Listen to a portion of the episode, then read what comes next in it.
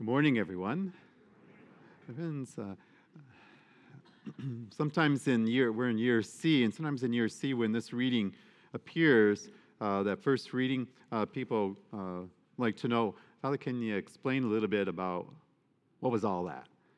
What was the splitting of the birds, or the animals and the birds, and all that? So, um, our first reading, um, we are being told about a solemn covenant that God is going to make with uh, Abram uh, which was the foundation of God's relationship with the people of Israel.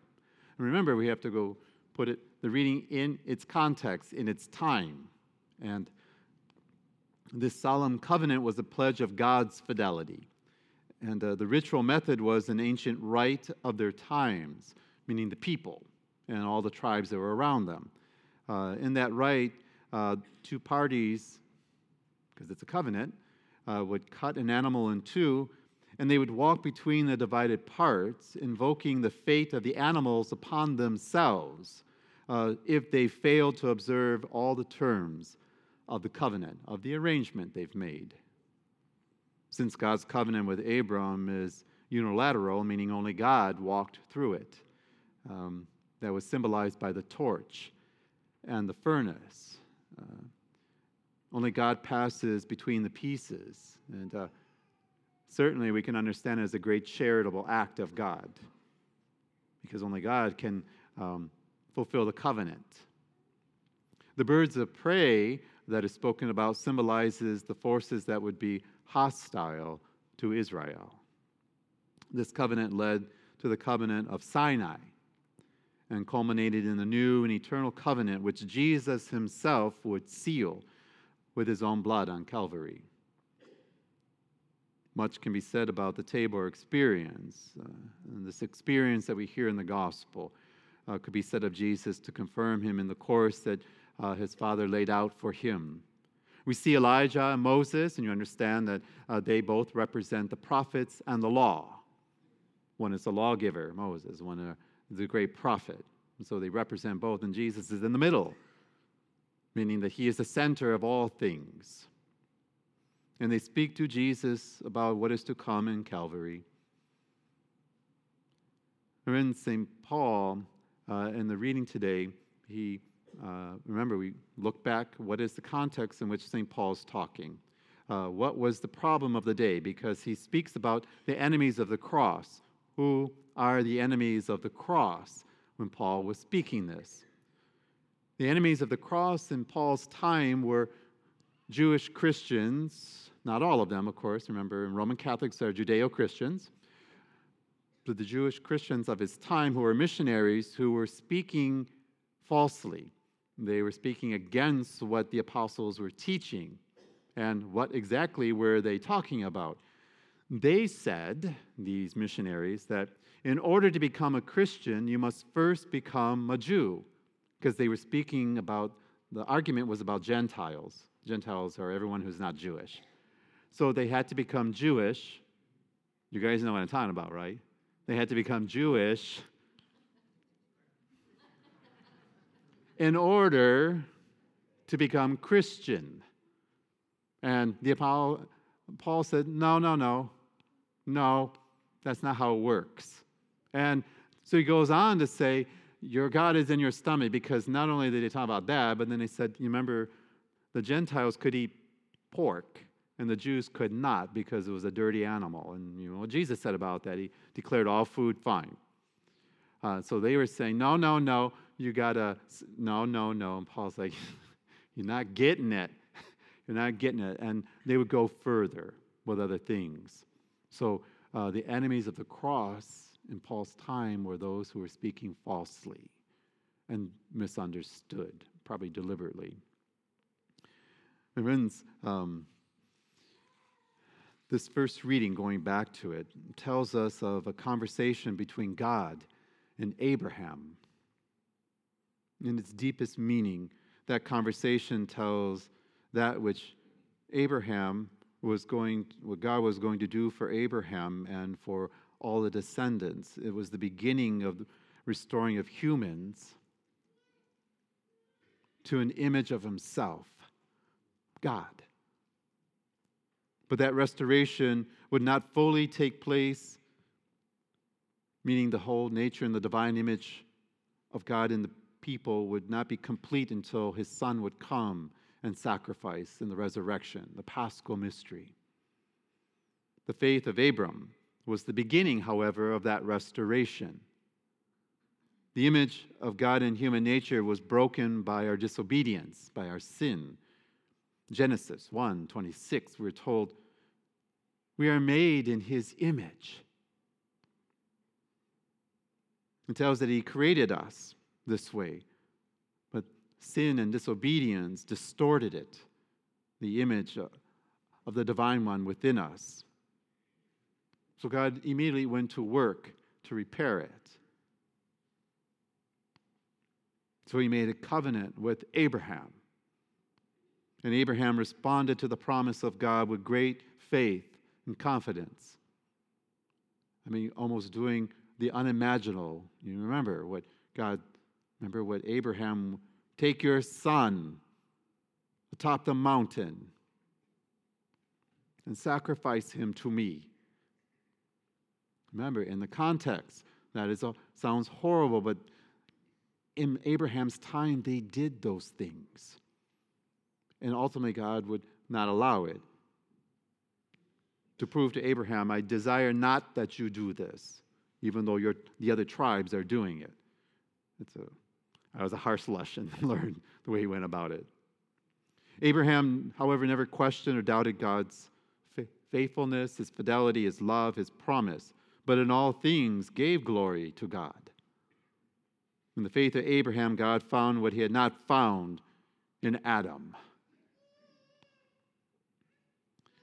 So, what about you? You who are baptized and are disciples of Jesus Christ. Your faith continues the restoration of the image of God in human people. That's why it's so crucial and important about what Christians say and do. Abraham believed God would bring new life into the world. The disciples today believes that God brings new life, the risen Christ, from the barren tomb into this world. Because of the resurrection of Christ, the faithful disciple will rise again, the guarantee of salvation. Living in faith, you perpetuate the restoration of the image of the divine in the human person. By faith, individuals cooperate in the work of restoring the image of God that was with us in the beginning. God requires of us what he did of Abraham faith, trust. In our second reading, St. Paul calls us to be imitators of him who is a faithful disciple of the risen Lord Jesus Christ. What St. Paul meant is repeated in the invitation of the preface of the Mass for today. Lift up your hearts. Paul invited the Christians of Philippi to lift up their hearts. St. Paul exhorted them to imitate him. The people opposed to St. Paul were putting forth all sorts of alternatives to Christianity of their time. And to be honest, it's not all that different right now. Many people putting forth things that are not scripturally based. In Paul's time, it caused division and confusion. And in our time, it does the same. St. Paul was the exemplar model of Christian living for his time. He spoke of the need for constant striving for salvation. Philippians 3 12. Our Mass invites you to lift up your hearts. The celebration of the Mass is a sacramental uh, ritual, if you will, celebration of the paschal mystery of everything that Christ did for us. In it, we are reminded of the death and resurrection of the Lord Jesus. We are to lift up our hearts at Mass. And after Mass, you are to take that feeling with you where you work, where you live, where you play, where you socialize. We are to live with hearts uplifted, waiting for the coming of Christ. We know that sal- the salvation he brings will transform humanity. Christ will transform us with the power of his paschal mystery. And when he does, we shall be like him, as he is now, resplendent in glory. But we must be like St. Paul, with our eyes and our hearts fixed on our Lord, and to stand firm in the Lord. We do this as Jesus did. He stood firm in everything that his Father asked. My friends, and we are told that he was transfigured while in prayer. If you go back and read, while he was praying, Christ went up a mountain to pray. We do not know the precise nature of the prayer offered by Christ, but knowing his three years of public ministry, what he did, he likely was praying for his disciples and his apostles. Not for himself, but for his friends. For it was apparent to Jesus that they had great difficulty in accepting him as the Messiah who would die. Jesus prayed often for the graces the apostles needed. And On this occasion, while in prayer, while in prayer, Jesus is transfigured, which means his physical features changed during his prayer. And the gospel says, while he was praying, these changes took place. The apostles, if you notice, were asleep at the beginning. Remember our first reading? Abram was sleeping when it began. The apostles glimpsed a side of Jesus they had never seen before. And their lives were transformed in that moment. For us, prayer transforms our lives. Suffering is dignified by prayer. Prayer keeps our souls strong in the face of great challenge. Prayer elevates the mind to the divine virtues and ideals and thoughts. Weak faith can be made strong by prayer. The discouraged person takes new heart. Prayer offers the soul the joy of divine consolation when it suffers loss. In prayer, the human heart opens to God. In prayer, the human heart can be filled with the very presence of God that we heard about in the first reading, that we hear about the, in the gospel. And remember what the cloud is, right? Remember the word? Shekinah.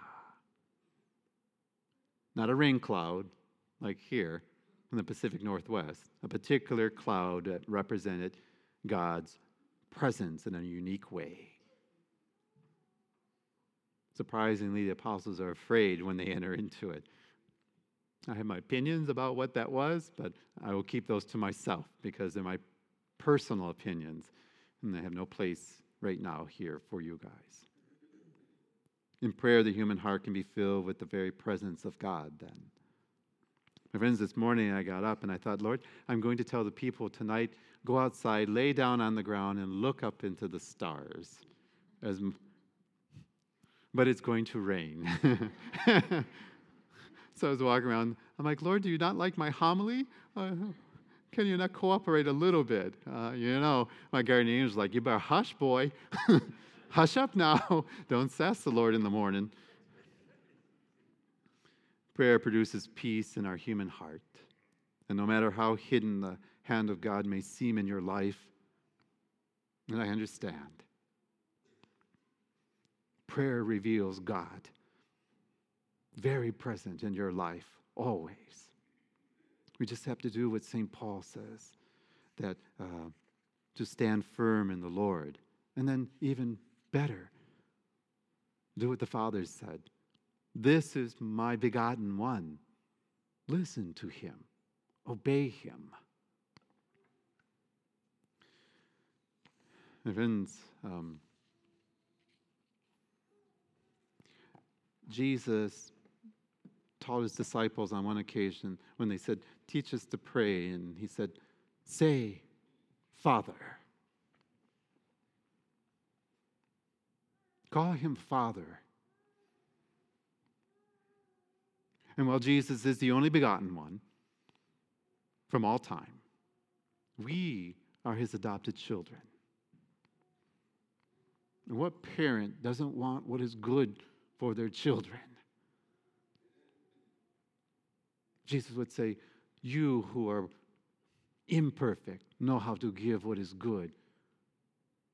Will not your Father in heaven, who is perfect, give you all that you need? And what is it that He gives? Happiness in this world? No. Not that you won't have it, but that you will have a share in His Son's glory. You will become radiant and splendored as His only begotten Son is. That you will have life eternal, and that's not just quantity, that is quality. Are you sure? Absolutely, because there's two really good friends of God in the first reading, in the, uh, in the gospel reading Moses and Elijah. I'm not going to say much about Elijah, I know better. Moses asked God. Remember, he didn't get to go to the promised land. And yet, we were told they were found to be in glory. They were sparkling. They had life eternal. You will too if you follow the ways of Jesus Christ. Friends, in this world, sometimes it's hard. Uh, the world uh, has lots of crazy things going on right now. And while at times it may seem our prayers seem ineffective, they are not. So we continue to pray for peace throughout the world. We pray for the people of Ukraine. We pray for the people of Russia. We pray for peace. We pray for those leaders to come together, all world leaders to come together, just talk to each other, and to establish peace in Central and Eastern Europe. Yeah. Stop the suffering. In the end, the Father has this all in his hands. But we just do not sit as bystanders watching a movie. We are called to pray and let that prayer go into action. Last week, I asked all of you to give as much as you could as a percentage of our collection would go, and uh, I don't remember. I can't remember. I'm getting old. I can't remember everything. but I believe we raised um, 15,000, 12 to 15,000 dollars from our parish, and those funds will be uh, channeled through the churches of Central and Eastern Europe to get to the people who need it. All people who are suffering because of the war, all of them. And the churches will be there to help them in their spiritual need, in their emotional need, but in their physical needs. So thank you.